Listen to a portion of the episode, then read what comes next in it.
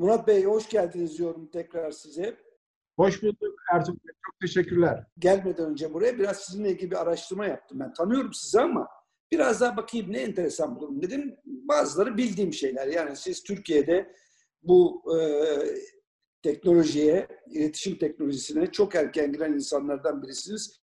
Süper online döneminde yani Türkiye'de internet altyapısını kuran şirket aslında yani bakmak gerekirse orada başlamışsınız ve şirkette gerçekten yükselmişsiniz ve bugün de şirketin artık en önemli o, o kurucu şirketiz artık yani en önemli başarı hikayesi olan şimdi sahipleri falan değişti ama Türkcell'in başındasınız. Ama ondan daha enteresan bir şey dikkatimi çekti benim. Ekşi Sözlük'te böyle gezerken baktım. Eski, ekşi Sözlük tabii herkes için çok tarihsiz bir yerdi. Mesela benimle ilgili girdiğiniz zaman o, yüzlerce sayfa geliyor ama bir tane iyi bir şey yok. Halbuki sizinle daha girişte girişte çok iyi şeyler yazmışlar yani. Ve söyledikleri en önemli şey de şu, müthiş bir ikna kabiliyeti vardır. Ve insanlara, ha çok önemli, benim açımdan en önemli cümle oydu. Müthiş bir hikaye anlatma, storytelling kabiliyeti vardır. Bir işin hikayesini çok güzel anlatır ve çok da güzel ikna eder. Şimdi siz de beni bugün ikna edeceksiniz. İnşallah. WhatsApp'tan soğuduk, BİP'e geçelim mi diye. Şimdi Murat Bey, önce bu e, WhatsApp'ın niye yaptığını bir türlü anlamadığımız ve benim tabiri caizse tırnak içinde gördüğüm, çok aptalca bulduğum ama aptalcadan daha ötede çok kötü yönetiler, yönetilen bir iş olarak gördüğüm iletişim teknolojisi açısından, ben iletişimciyim çünkü, çok kötü yönetilmiş bir şey var. Fakat onunla beraber bir kavram öğrendik. Dijital göç diye. Böyle Suriyeli göçmen, Orta Doğulu göçmen, Afganlı göçmen, Kuzey Afrikalı göçmen derken bir de bizim karşımıza dijital göç diye bir kavram geldi şimdi. Yeni bir kavram. E, çok da sevdik yani dijital göç kavramında. Çünkü gerçekten dünya tarihinde görülmüş en büyük göç. Yani 25 milyon insanın bir sosyal platformdan öbürüne göç ettiği falan gibi rakamlar veriyordu. Gerçekten nedir bu? Böyle bir rakamlar var mı şu anda? Rakamlar kesinlikle var e, Ertuğrul Bey. Burada önemli bir noktaya temas etmek istiyorum. Dünyada veri yani özellikle kişisel veriler çok değerli hale geldi. Ee, günümüzde petrol, altın kadar değerli bir varlık ve dünyanın geleceğine yön veren bir ilaç. Ee, bu noktada gelişmiş ülkelerin tamamı bugün ulusal verilerine sahip çıkmanın ne kadar önemli olduğunu farkında. Aslında bu sadece ülke değil, şirketler için de geçerli, bireyler için de geçerli. Tam bu noktadan yola çıktığımız zaman bu WhatsApp krizinin çıktığı nokta aslında WhatsApp kişilerin verilerini paylaşma izni istedi. Paylaşma izni ne demek? Paylaşmazsanız bu verileri artık bu uygulamayı kullanamazsınız dedi. Bunu da sadece e, bizim gibi ülkelerde yaptı. Mesela Avrupa Birliği'nin kişisel verileri koruma kanunu var. Avrupa Birliği'nde bunları yapamıyor. Dolayısıyla bu süreçte ne oldu? Avrupa Birliği dışındaki ülkelerden Endonezya gibi, Pakistan gibi, Hindistan gibi, Malezya gibi ülkelerden de aslında BİP'e doğru ciddi bir göç başladı. Bunun temel sebebi de gerek kültürel olarak bizimle aynı yöne baktıklarını düşündükleri için, bize daha çok güvendikleri için, gerekse verileri paylaşmadığımızı bildikleri için. Biz müşterilerimizin onay vermediği hiçbir veriyi paylaşmıyoruz. Ve bunun da doğru olmadığını düşünüyoruz. Ve ülkelerin verilerinin Örnek burada Türkiye ise Türkiye'nin verisinin Türkiye'de kalması gerektiğini düşünüyoruz. Bunun için de ciddi yatırımlar yaptık. Gerek altyapı yatırımları, gerekse e, bu verilerin saklandığı veri merkezleri var. Türkiye'de 2 milyar liranın üzerinde yatırım yaparak bu verilerin saklandığı e, tesisleri devreye aldık diye düşünüyorum. O yüzden de bu noktada çok ciddi geçişler var. Geçişler ne kadar oldu diye bakarsak e, toplamda 25 milyon üzerinde geçiş olduysa bunun yüzde 60'ı aslında e, uluslararası katılımlardan oldu diyebiliriz. İki tane sorun var benim vatandaş olarak. Siz tabii bir ulusal bir kuruluşun başındaki bir insan olarak verilerin Türkiye'de kalmasından bahsediyorsunuz. Ama benim için şu anda bir vatandaş olarak verilerin Türkiye'de kalmasından çok benim özel yaptığım konuşmaların korunması daha önemli. Yani bu konuşma Türkiye'de kalmış veya başka bir yere gitmiş benim için önemli değil. Şimdi iki şeyi yapalım önce. Paylaşılması istenen veriler nedir? Bunu tam bize anlatır mısınız? Ne paylaşılacak yani? Önce bunu sonra da ikinci soruya geçeceğim ama önce bunu şey yapalım. Ne paylaşacağız biz yani?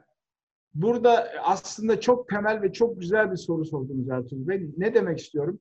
Biz müşterilerimizden ne için izin istiyoruz? Örnek veriyorum, kamerasına erişim için izin istiyoruz. Neden kameraya erişmek istiyoruz? Müşterimiz görüntülü bir görüşme yapacaksa o kameranın biz erişemezsek uygulama olarak o görüntülü görüşmeyi gerçekleştiremiyoruz. Veya fotoğraflarına erişmek istiyoruz. Neden? Müşterimiz e, akrabalarıyla, tanıdıklarıyla fotoğrafları paylaşmak istiyorsa o fotoğrafların saklandığı yere erişmemiz lazım ki onu bizim uygulamamız üzerinden paylaşabilsin. Veya işte kontak e, bilgilerine ulaşmak istiyoruz müşterilerin. Böylece de kimin ona mesaj attığını o verim e, bankasından öğrenmesi için. Dolayısıyla biz müşterimiz için istiyoruz bu verileri. Ama şunu da çok net söyleyeyim. İki kişi arasındaki yazışmalar temel olarak kendi eğer müşteri istemezse hiçbir yerde saklanmıyor. Gönderdikten sonra mesaj sadece kendi telefonunda kalıyor veya giden telefonda kalıyor. Geri kalan biz o verileri hiç görmüyoruz. Ancak müşteri şunu isterse... Bir şey daha söylemek istiyorum. Bir şey gelmişken onu hemen açalım. Şimdi kameraya ulaşma izni verdiğimiz zaman bu izni sadece bir yerle başka biriyle konuşma sırasında mı kullanıyor yoksa mesela ben benim kameram hiçbir şey açık değil. Kimseye mesaj geçmiyorum. Şu anda oturuyorum. Siz yoksunuz karşımda. Karım geldi benim buramdan bir öpücük verdi bana. Şimdi o sırada oradan görüyor musunuz siz onu yani? Kesinlikle görmüyoruz. Bu erişim iznini ne zaman kullanıyoruz? Birisiyle görüntülü görüşme ya da grup görüntülü görüşme başlattığınız zaman veya katıldığınız zaman e, bu kameraya erişiyoruz. Veya aynı şekilde fotoğraflar. Biz sürekli müşterimizin fotoğrafları içinde gezmiyoruz. Tekrar söylemek istiyorum. Ancak oraya erişme şekli müşteri bir şey paylaşmaya veya kullanmaya başladığı sırada devreye giriyor. Daha da önemlisi tekrar söylüyorum ikili görüşme eğer müşterimiz iste, istemezse biz bunu saklamıyoruz. Ama müşterilerimiz ne diyor? Bunu backup'ını almak istiyorum. Yani görüşmelerimin, yazışmalarımın, içerideki fotoğrafların yedeklenmesini istiyorum ki olur da telefonuma bir şey olursa ben bu bilgilere hızlıca erişeyim. İşte o zaman biz bunları şifreli bir şekilde bizim veri merkezlerimize saklıyoruz. Ve müşterimizle o veri merkezi arasında şifre oluyor. Ve şifre şifreli bir görüşme olduğu için de biz dahil o şifreyi bilmiyoruz. Ve erişmiyoruz o bilgilere. Dolayısıyla buradaki kritik konu e, şifreleme sistemimiz var. Eğer müşteri hiç istemezse hiçbir görüşmeyi saklamıyoruz veya içeriği saklamıyoruz. E, eğer müşterimiz istemezse de kamerasına da erişmiyoruz. Mesela siz şunu diyebilirsiniz. Ben hiç görüntülü görüşme yapmıyorum. O zaman kameraya erişme iznine e, müsaade etmiyorsunuz. Ama burada tabii WhatsApp'ın yaptığı önemli bir şey var. Buradaki verilere erişerek diğer üçüncü partilerle paylaşma isteği. Bunların temelinde de işte Facebook gibi şirketler var. Bu şirketler ne yapıyor? Adresli e, reklam göndermek istiyor. Oradaki sizin yaz, yazışmalarınızın içinden üreyen verilerden örnek veriyorum. Siz e, yakın bir dostunuzla bir e, lojistikle ilgili bir konu konuşuyorsanız size bir kargo şirketinin reklamını gönderebiliyor. Veya bir yemekle ilgili konuşuyorsanız e, en iyi diyelim ki et yemeği diyelim Nusret'in reklamını size gönderiyor. Ve bunun için de gidip bu ilgili partilerden bu veriler yani sizin verilerinizi kullanarak bir başka kanaldan gelir elde ediyor diye düşünebilirsiniz. Peki o zaman bir, ikinci noktaya geçeyim. Şimdi WhatsApp bize son 3-4 yıldır devamlı bir güvence verdi. Dedi ki siz birinle konuşurken veya görüntü naklederken bunlar iki uçta da şifrelenmiştir. Kimse girip bunu alamaz. Şimdi WhatsApp tabii ki neticede bir Amerika merkezli bir kuruluş. Dolayısıyla şöyle düşünüyor insan.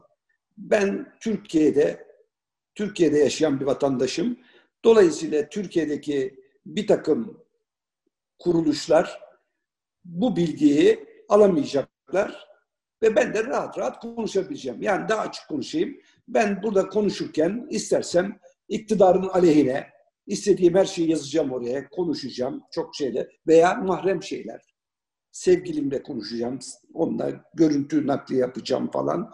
Böyle bir güvencemiz vardı bizim. Şimdi tabii bize bir yerli kuruluş, BİP'e geçme önerildiği zaman aklımıza şu geliyor. Ya bu Türksel neticede bir Türk kuruluşu ve bunların Türk devletiyle ilişkileri var. Türk devleti onların gırtlağına basar, istediği her şeyi istediği anda alır. Şimdi WhatsApp'ın verdiği bu güvenceler dışında sizin bize vereceğiniz bir güvence var mı yani? Ben konuştuğum zaman yani ben hala hükümeti istersem kafam bozuldu. Birine başbakan yoksa artık başbakan yok ama ne diyeyim işte bir İçişleri Bakanı'nın aleyhine laf ettim. Edebilir miyim yani tehlike olmadan? E, bakın e, Ertuğrul, Türkiye bir hukuk devleti. Dolayısıyla hukuk devleti çerçevesinde biz tamamen kurallara, kanunlara, regülasyonlara bağlı bir şirketiz. Ve çok net olarak söyleyeyim, bizim her, bunun tabii örnek veriyorum. E, bir konuyla ilgili savcılık bir karar alır ve savcılık bize gelir bu kararı deklare ederse biz o savcılık kararını uygulamak durumunda kalabiliriz. Ama BİP'te böyle bir durum şu anda söz konusu değil. Ne demek istiyorum? Çünkü burada kişilerin arasındaki mesajlaşma kişiler isterse anında silinebiliyor. Devre dışı kalabiliyor. Kişilerin isteğine, isteğine bağlı. Onun dışında bizim buradaki herhangi bir şekilde bunu birisiyle paylaşma, birisine verme gibi bir noktamız yok. Şunu çok net söyleyebilirim. Bu şifreleme teknolojileri bizde de var. Zaten bu veriler ürese bizim bir, bir şey daha söyleyeyim. Biz aslında Türkcell'iz. Şimdi Türkcell'i düşünün 26 yıldır 27 yıldır bu ülkede hizmet veriyor ve müşterilerin aslında birçok bilgisi Türkcell üzerinden akıyor. Yani telefonla konuşması da akıyor, e, bulunduğu lokasyon bilgisi de akıyor. Türkcell bunları zaten kimseyle paylaşmıyor ki. Yani şunu söylemek istiyorum. Türkcell'in zaten müşterileriyle böyle bir güven problemi bugüne kadar söz konusu bile değildi. Yani yaptığımız işin doğası zaten güven üstüne kurulu bir şey. BIP de bunlardan birisi. Çok net olarak söyleyebilirim size. Bu BIP aslında daha da güvenli çünkü herhangi bir şey kalmıyor. Müşteri istemezse. Eğer bir backup almak veya bir saklamak istemezse. Onun dışında da e, bu bir anlık mesajlaşma platformu. Biz içeriğin ne olduğunu bir biz de ulaşamıyoruz içeriğin ne olduğuna. Ulaşmamız da doğru değil zaten regülatörler. Bu grupların içinde oluşan bir yapı. Son zamanlarda mesela birçok e, davalarda görüyoruz işte WhatsApp görüşmelerinde WhatsApp bu tamamen aradaki partilerin paylaşımıyla oluşan bir şey. Yoksa bir operatörün veya işletmecinin veya şirketin paylaştığı veri değil. Zaten böyle olsa bugüne kadar siz hiç şey duydunuz mu? BIP ile ilgili e, şu sözünden dolayı birisi tutuklandı diye. Ya bu biz 6-7 yıldır bu platformu işletiyoruz. Ben hiçbir vaka görmedim ki BIP yüzünden birisinin tutuklandığını veya sorgulandığını bile duymadım yani. Bu göç sırasında dünyada kaç kişi yer değiştirdi? Çünkü şöyle bir rakam gördüm ben, şöyle bir ifade gördüm geçtiğimiz günlerde. Diyordu ki e, dünyada bugüne kadar insanoğlunun yaşadığı en büyük göç. 25 milyon kişi yer değiştirdi. Bu göç sırasında kaç milyon kişi WhatsApp'tan ayrıldı, kaç milyon kişi size geldi, kaç milyon kişi başka yerlere gitti? Biz bu rakamları anlık paylaşıyoruz. Hatta yani sabahtan akşama ciddi değişimler oluyor. E, bu noktada 20 milyona yakın göç gerçekleşti Türkiye ve dünyada. Bu 20 milyona yakın göçün e, dediğim yüzde 55'i falan yurt dışından e, gelen bir göç. Özellikle e, bizim gibi Avrupa Birliği'ne uygulanmayan bu kararın uygulandığı ülkelerde tepki oldukça büyük. Hatta bizden bile büyük tepki var. Onu söyleyebilirim. Dolayısıyla insanlar kişisel verilerine müdahale edilmesini, onların üçüncü partilerle paylaşılması konusunda çok hassas. Ama burada bireyden daha önemli bir şey var ki bu veriler ülkenin değeri, bireyin değeri, bu değerin bir başkası tarafından e, paraya çevrilmesi veya değerden faydalanması çok doğru değil. Örnek veriyorum sizin bir arsanız var. E, sizin arsanız orada duruyor. Birisi geliyor orada size hiçbir şey vermeden domates ekiyor, e, patates ekiyor. Sonra bu malları alıyor. Size de hiçbir şey vermiyor. Sadece sen bunları ekmek için izin istedim diyor.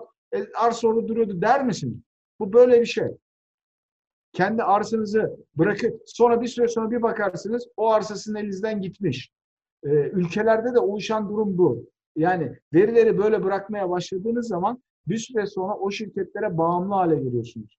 O şirketler olmadan bir ürünü pazarlayamıyorsunuz. O şirketler olmadan bir e, etkileşime giremiyor oluyorsunuz. Bu bunu çok net görüyoruz. Dijital dünyada da gerçekleşen bu. Zaten e, Avrupa Birliği de buna tedbir amacıyla e, kişisel verileri koruma konusunda kanunlar çıkardı. Bu da şu anda e, ülkeler arasında da e, aslında siyasi de bir sonuçları olan, e, tepkileri olan bir duruma dönüştü ki sonunda dünya bunu çözecek çünkü ne kadar değerli olduğunu görüyor. Şimdi Murat Bey burada sizin bana söylediğiniz sözlerde beni birey olarak tabii e, şu WhatsApp'ın son yaptıklarında beni en çok rahatsız eden şey çok nobran ve kibirli bir davranış olması. Yani ben bir dünya deviyim, istediğim her şeyi yaparım, sen de buna uymak zorundasın. Üstelik de bunu o kadar kötü yaptılar ki yani böyle ne yaparsan yap kardeşim havasında. Bu da bunların tabii o tekel durumunun kendilerine verdiği bir güçlü ama tahmin ediyorum anladılar yaptıkları işin hatasını. Düzeltmeye çalışıyorlar ama iletişimleri o kadar kötü ki onu da onu da beceremediler. Yani durup dururken WhatsApp'a derin bir yarayı kendi elleriyle açtılar. Şimdi burada peki siz benim şeyimi görün. İpi çok iyi tanımadığım için soruyorum bunları size. Belki size çok cahilce gelebilir soru ama siz WhatsApp'ın verdiği hizmetlerin hepsini verebilecek bir teknolojik donanıma ve altyapıya sahip misiniz? Yine harika bir soru Ertuğrul. Birinci şunu söyleyeyim. Ee, aslında onun da ötesine sahibiz. Yani bir, bir, bir iletişim ve yaşam platformu olarak e, servisler sunuyor ve bunu da yüksek kaliteli sunuyor. Rakiplerinde de bulunmayan pek çok farklı özelliği var. Ne demek istiyorum? Bizim DNA'larımızda bir telekom operatörü yetkinliği var. Bu yetkinliklerden bazılarını VIP'in içine entegre ettik. Ee, WhatsApp'ta bu yetkinlikler yok. Ne demek istiyorum? Mesela siz BIP üzerinden bir e, mobil numarayı arayabilirsiniz veya bir mobil numara sizi BIP'ten arayabilir. WhatsApp'ta veya muadil platformlarda bunu yapamıyorsunuz. Biz HD kalitesinde fotoğraf ve e, video paylaşabiliyoruz. Grup görüntülü görüşmede WhatsApp'ta 4 kişiye kadar yapabiliyorsunuz. Bizde 10 kişiye kadar yapabiliyorsunuz. Çok özel ve müşterilerimiz tarafından beğenilen çok önemli bir özelliğimiz var. Mesajlaşma sırasında 106 farklı dilden sohbeti tercüme edebiliyorsunuz. Mesela e, ben Türk'üm, siz Amerikalısınız, bir tane İtalyan var, Alman var. Dördümüz sohbet ediyoruz BIP üzerine. Ben Türkçe yazıyorum. Size İngilizce çevriliyor. Alman'a Almanca, İtalyan'a İtalyanca ve anında çeviriyor bunu. O arada İtalyan bir yazı yazıyor. Ben Türkçe görüyorum. Amerikalı İngilizce görüyor. E, İtalyan İtalyanca görüyor. Bunu da anında çevirebiliyoruz ve 106 dilde yapabiliyoruz. Ve ben Türkiye'de özellikle yabancı e, müşterilerimizden bu konuda çok önemli e, teşekkürler alıyorum. Çünkü Türkiye'de Türkçe iletişim kurmak için hangi dildeyse bunu çevirme konusunda önemli bir avantajı var. Çok önemli hayati bir fonksiyonu daha var. Gene bizim telekom yetkinliklerimizden. Türkiye bir deprem ülkesi. Sık sık deprem veya afetlerle karşılaşıyoruz. Biz BİP'e önemli bir geliştirme yaptık. En son e, Elazığ depreminden sonra acil durum butonu koyduk. Bu acil durum butonu siz bir deprem olduğunda o butona basıyorsunuz. Sevdiğiniz 10 kişiye, e, yakınınız olan 10 kişiye bulunduğunuz lokasyon bilgisi, iyi olup olmadığınız, yardıma ihtiyacınız olmadığı anında mesaj olarak gidiyor BIP'ten. Ve e, eğer ki şebeke yoksa bile yakın çevrenize bu mesajı atabiliyorsunuz. Ya burada şunu söylemek istiyorum. Bu Türkiye'nin ihtiyacından ortaya çıkmış bizim geliştirdiğimiz bir çözüm. En son İzmir depreminde, biz bunu Elazığ depreminden sonra geliştirdik. İzmir depreminde 50 bine yakın e, müşterimiz bu butona bastı ve yakınlarına pozisyon ve durum bilgisini iletti. Çünkü hepimiz biliyoruz ki bir deprem anında, afet anında iletişim gerçekten çok yoğunlaşıyor ve aynı anda birçok kişiye mesaj gönderemiyorsunuz veya telefonla arayamıyorsunuz. Ve orada araya gireyim bir şey söyleyeyim. Bu İzmir depremi çok enteresan anlattınız. Peki deprem sırasında enkazın altından hiç BIP kullanan oldu mu? Kesinlikle oldu. Sadece BIP değil aslında bizim çözümlerimizle e, enkaz altından çıkarılmasına destek olduğumuz, lokasyon bilgisini de paylaşarak destek olduğumuz vatandaşlarımız var. Dediğim gibi telekom operatörleri bu konuda aslında yaptıkları faydanın e, anlatması konusunda çok muzdarip şirketler ama biz bu tür anlarda her an için e, yardım kuruluşlarına, yardım ekiplerine ciddi destek olan e, kurumlarız. Biz de burada İzmir depremi sırasında çok önemli e, taşın altına elimizi koyduk. Çok önemli geliştirmeler yaptık. Ve e, orada 1.6 milyon vatandaşımıza olur da e, iletişim kurmak için ihtiyacı olur diye gerek data ve gerek ses ilave tanımladık. O bölgede yaşayanlara çünkü Allah korusun sizin datanız bitmiş olabilir, e, kontürünüz bitmiş olabilir. O sırada e, lokasyonunuzu, bilginizi gö- göndermek isteyebilirsiniz. Biz orada bütün vatandaşlarımıza hiç sorgusuz sualsiz anında e, 1 GB ve e, yanılmıyorsam 1000 dakika e, kullanım konusunda otomatik hatlarına tanımlama yaptık. Murat Bey sizin bir e, hizmetiniz de var. Beni şahsen çok ilgilendiren fiziği ama fiziği başka bir gün konuşuruz. Fiziği çünkü başka bir konu ama yani ben mesela fiziğiyle sizle 3 saat konuşabilirim yani. Çünkü o kadar benim hayatıma dokunan şeyler bunlar ki. Yalnız siz geçenlerde bir şey söylediniz. Dediniz ki biz ister eğer isterse kullanıcılar, bir kullanıcıları oradaki verilere bakıp onlara uygun bir müzik e, teklifi de yapabiliriz. O neydi? Onu tam anlamadım ben o sırada çünkü. O aslında daha henüz hazır olmayan bir çalışma. Bu BIP'le de ilgili değil. Bizim 1300'e yakın mühendisimiz var. Bu mühendislerimiz de Türkiye'nin patent şampiyonu. Yani şu an Türkiye'de en son e, Teknoloji Bakanımız açıkladı. En çok patent 2020 yılında Türksel tarafından alındı. E, bunların içinde uluslararası patentler de var. Türkiye içinde geçerli olan patentler de var. Bizim aldığımız bazı patentler bu tür teknolojilere de e, dünyada buna e, doğal dil işleme diyorlar. Natural Language Processing, NLP. Bu teknoloji hızla gelişiyor. Ve dünyada da birçok şirket bu konuda yatırım yapıyor. Bizim de aslında patent almak iyi bir şey.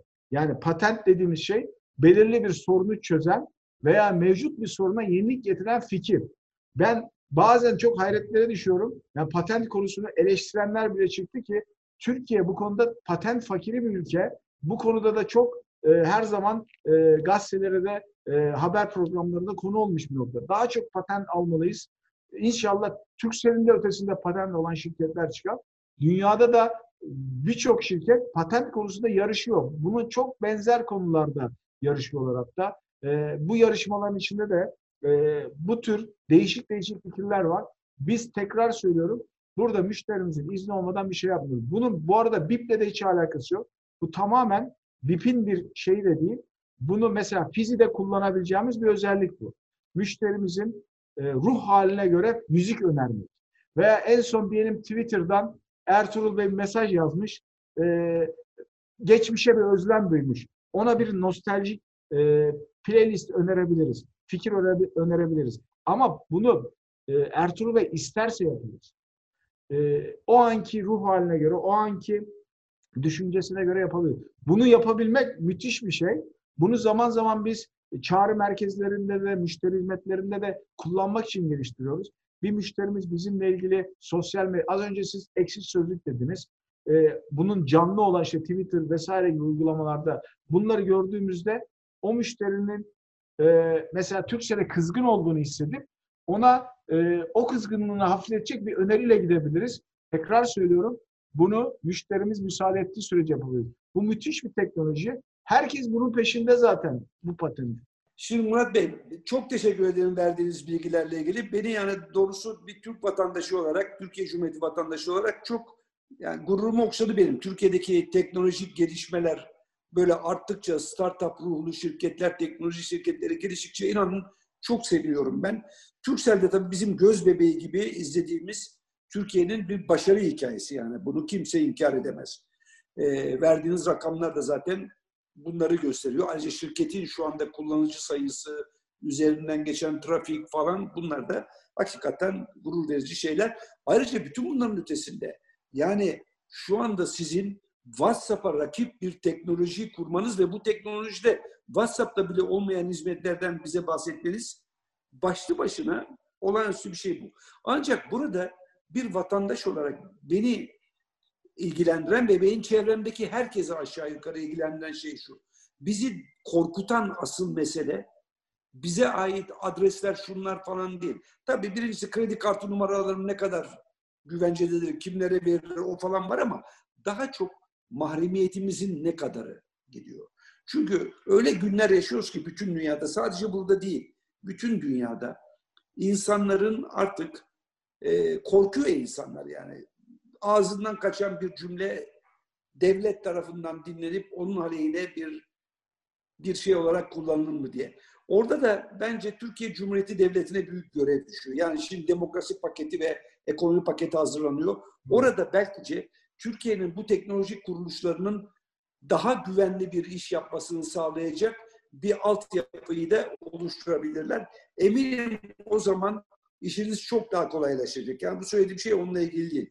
Ama en önemlisi burada dikkatimi çeken veri depolama ile ilgili bana söylediğiniz şey. Biz verilerimizi Türkiye'de depoluyoruz. Bununla ilgili bana biraz daha bilgi verebilir misiniz acaba? Bu veri depoları ne kadar güçlü, ne kadar yani backup'ları sizde mi bunların? Kesinlikle. Bu konuda e, biz açıkçası az önce e, benden bahsederken ben Süper Online'da genel müdürlük yaparken başladığımız bir süreçti bu. Türkiye'de bu verilerin saklandığı yerlere veri merkezi adını veriliyor. Dünyada da veri merkezi diyor. Ve bu veri merkezleri gerçekten belli standartları var. Ve uluslararası örgütler tarafından bu standartlar sertifikalandırılıyor. Biz Türkiye'de son 5 yılda 4 tane dünya standartlarında en üst seviyede veri merkezi inşa ettik. Bunu sadece bir inşaat, bir e, altyapı olarak değil, teknolojiyle beraber yaptık. Ve bütün bu gerekli güvenlik sertifikalarının tamamını aldık ve çok rahatlıkla şunu söyleyebilirim ki dünyada en üst düzey veri merkezi kimde vardı? Bugün birçok uluslararası şirket bizimle gelip bu verileri, bu veri merkezini saklamak için anlaşmalar imzalıyor. Bugün IBM orada, e, Oracle orada. E, Birçok şirket aslında Türkiye'deki verilerin bir kısmını burada tutuyorlar. Neden? Bizim oradaki güvenlik e, hizmetlerimizden gerek fiziksel güvenlik gerekse dijital güvenlik konusunda güvende duruyor. Şöyle bir şey düşünün. Hani o FETÖ e, e, hikayelerini söylediğinizde. Düşünün burada bir verileriniz var ve bunlar e, Amsterdam'da saklanıyor. Bunlar Sofya'da saklanıyor. Çünkü bundan 4 yıl önce verilerin %99'u bu şehirlerdeydi. Ve dikkat edin Türkiye'nin en büyük sıkıntısı bu dönemlerde gerçekleşti. O yüzden ben ben öncelikle şuna bakmak isterim. Aynısı iştir kişinin. Biz Türksel olarak bütün bu standartlarla beraber Amerika'da New York borsasına kote bir şirketiz. Orada da çok ciddi kanunlar, kurallar var. Bu borsaya kote olduktan sonra benim genel müdür olarak şirketin e, finansal sorumlu genel müdür yardımcısı olarak biz belirli taahhütlere imza atıyoruz. Ve bunların çok ciddi bağlayıcılıkları var. Bunların en temel bağlayıcılıklarından birisi de bu dediğiniz güvenlik tedbirleri. Yani yarın öbür gün biliyorsunuz Amerika bir sürü şirkete, yöneticisine ve e, kamu kuruluşuna veya devlet görevlisine e, ciddi yasaklar, e, sanctionlar uygulanıyor. Ve biz teknik olarak bun, bunların karşısında kendimizi e, bir anlamda taahhüt ederek altına giriyoruz. O yüzden de bu konuda ben çok iddialıyım. Dünyanın sayılı veri merkezlerini Türkiye'ye getirdik. Böylece de kendi veri merkezlerimizde bütün güvenliklerini sağlayarak hatta bu güvenliği sağlarken şöyle bir şey var. Beş tane arkadaşım var. Beşi birden aynı kodu girmezse o veriye ulaşamıyorsun. Yani bir kişi iki kişi bunu kırıp çözemiyor. Dört beş arkadaşım dört beş farklı noktadan birbirlerini teyit ederek bu servislere ulaşabiliyor. Bir bakım işletme ihtiyacı olduğunda. Buradaki tedbirleri çok üst düzey alıyoruz. Yani bir Amerikan başkanının nükleer silahı kullanma kontrolünden daha fazla kontrol var sizde. Orada Kesinlikle. iki taneyle giriliyor veya üç taneyle, burada beş taneyle giriliyor. Öyle mi? Kesinlikle. Burada e, biz verilerimizin güvenliğini maksimum ölçüde sağlıyoruz. Burada genellikle açıklar nerede oluyor? Siz eğer ki bir kişinin bu tür mahrem işlerine girecekseniz daha fiziksel ve o kişiye yakın tedbirlerle yapıyorsunuz. Yani Türksel üzerinden bunu yapmak neredeyse imkansız. Ama bunu yapmak istiyorsanız gidiyorsunuz telefonun içine bir uygulama yazıyorsunuz. Veya o noktada başka bir şey geliştiriyorsunuz. Yani bir operatörü kullanmadan diğer teknolojileri kullanarak buna müdahale ediyorsunuz. Çünkü bu, herkes biliyor ki bu işi bizim yöntem üzerinden yapmak neredeyse imkansız. Ama diğer yöntemler şu an gidin YouTube'da böyle how to videoları var. Nasıl yapılır? Yani birisinin e, görüntülerine nasıl erişilir? Hangi yazılımı koyarsanız, hangi donanımla yapar? Yani çok basit lise öğrencisinin yapabileceği teknikleri YouTube'da e, bulabilirsiniz. Ama herkes biliyor ki bunu bir operatör üzerinde yapmak çok çok çok zor yani. Önemli olan burada üçüncü kişilerin buraya girip buradaki bilgileri başka amaçlarla kullanması, şantaj, şu amaçlarla kullanması.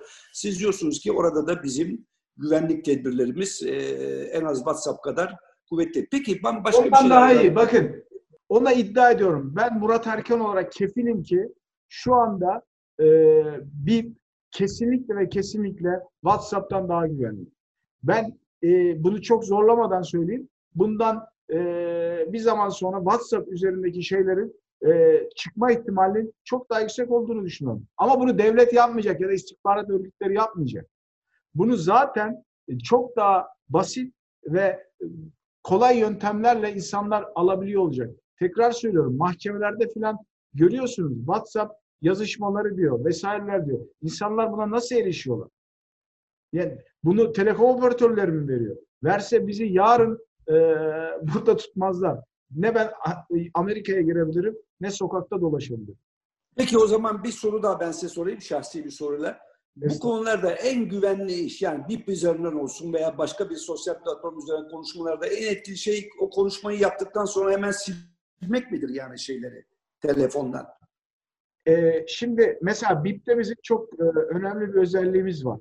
E, belli bir zaman içinde silinebilir mesajlar. Ben size mesaj atıyorum. Siz gördükten 30 saniye sonra mesaj siliniyor. Siz de göremiyorsunuz bir daha. Bu özelliğimiz de var bizde mesela. Yani ben size mesaj atıyorum veya 5 saniye sonra silinsin. Ee, bir şey söylüyorum ve sil, daha sonra kimse ulaşamıyor. Ben de ulaşamıyorum burada. Gönderen de ulaşamıyor, okuyan da ulaşamıyor. Zaten ikisi ulaşamadı. Başka hiç kimse ulaşamıyor. Murat Bey bir de e, bir konu daha var. Verdiğiniz hizmetlerdeki hız. Çünkü WhatsApp e, gerçekten pratik bir uygulama yani. E-mail'i bile kaldırdı artık. E-mail bile kullanmıyoruz neredeyse birçok alanda. E, bir sürü işimizi oradan görüyoruz. Peki sürat bakımından da bu WhatsApp'ta yarışabilecek durumda mısınız siz? Bütün bu hizmetlerin verilmesi konusunda. Burada hız konusundaki e, bizim aynı olmayı bile kabul etmiyorum Ertuğrul Bey. Neden? Bizim mesajlaşmalarımız bir yurt dışındaki serverlar üzerinden dönmüyor. WhatsApp'ın bütün serverları yurt dışında. Bizim serverlarımız da yurt içinde. Şöyle düşünün. Buradan Ankara'ya gideceksiniz. Bir direkt otoban var. Bir de Konya üzerinden gitmek var. Burada hız konusunda ben aynı olmayı bile e, kendime e, yediremem. Dolayısıyla bu konuda hız konusunda herhangi bir sıkıntı yok. Tabii anlık yoğunluklarla bazen şeyler olabilir ama o her uygulama için geçerli. Mesela şimdi WhatsApp üzerinden konuşma. Birçok insan WhatsApp üzerinden konuşmanın daha güvenli olduğuna inanıyor. Yani normal telefon konuşmasından daha güvenli olduğuna inanıyor. Dinlenme açısından mı söylüyorsunuz? Dinlenme açısından. Dinlenme açısından. Dinlenme açısından. Evet, dinlenme açısından. Şimdi fakat WhatsApp konuşmalarında son zamanlarda yani benim kendi başıma gelen şey hep kesilmeler var. Kesiliyor, kesiliyor, kesiliyor.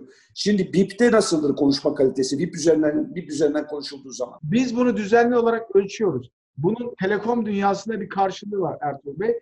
E, MOS dediğimiz bir skor var. Mean Opinion Score.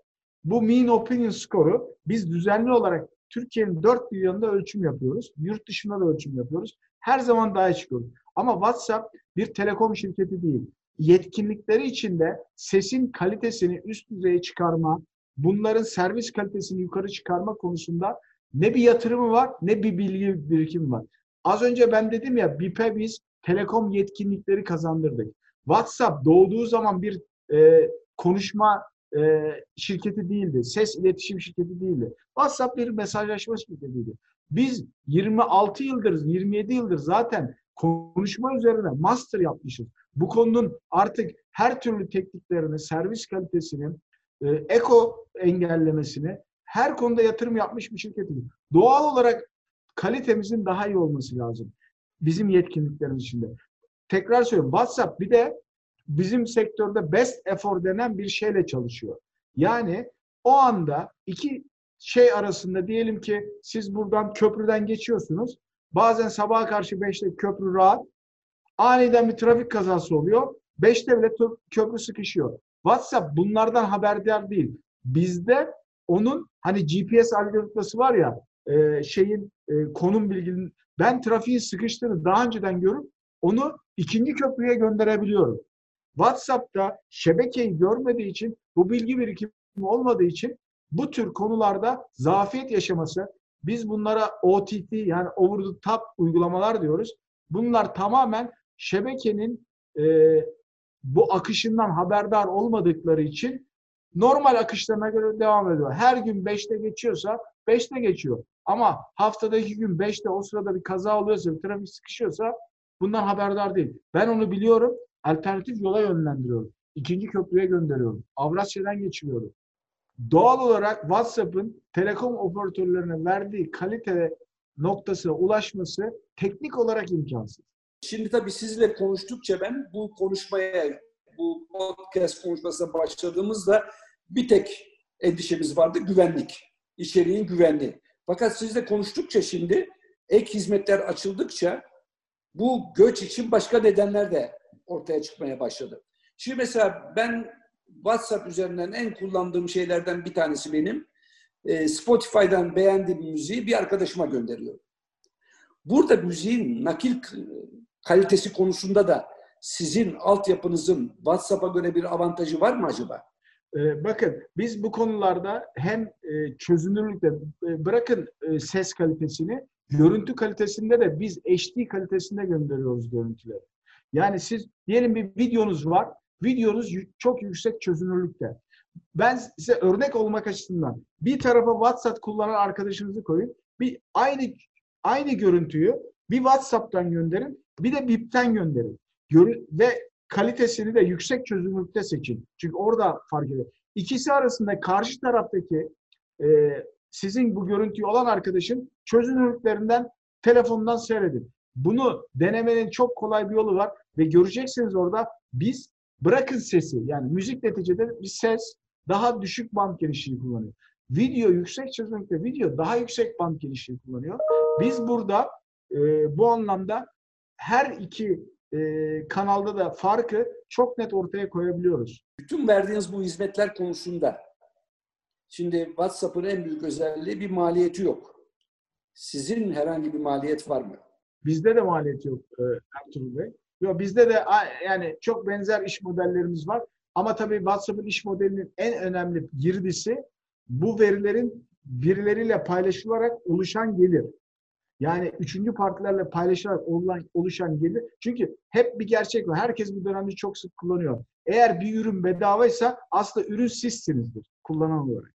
Yani böyle bir e, sonuç var. WhatsApp'ın da buradaki en büyük değer teklifi bu verileri kullanmak. Murat Bey, bu yaştan sonra beni göçmen yapacaksınız galiba. Benim Bence ailem bir Bulgaristan göçmeni. Benim ailem bir Bulgaristan göçmeni. Babam bana diyordu ki, oğlum burası bizim son vatanımız. Başka gidecek yerimiz yok. Ama galiba şimdi bu WhatsApp'ın yaptığı bu dersizliklerden sonra e, bize de göç yolları görünüyor galiba ama bu sefer milli bir göç olacak herhalde. Kesinlikle. Ben de bir Makedon göçmeniyim. Üsküp'ten. Ailem Üsküp'ten göçmen. Dolayısıyla yakın coğrafyalardayız. Bir Balkan göçmeniyiz. O yüzden göçmeye alışığız. Göçebiliriz yani. Şimdi ilk defa ekşi sözlükte okuduğum bir şeyin güvenliği açısından tatmin olmuş vaziyetteyim.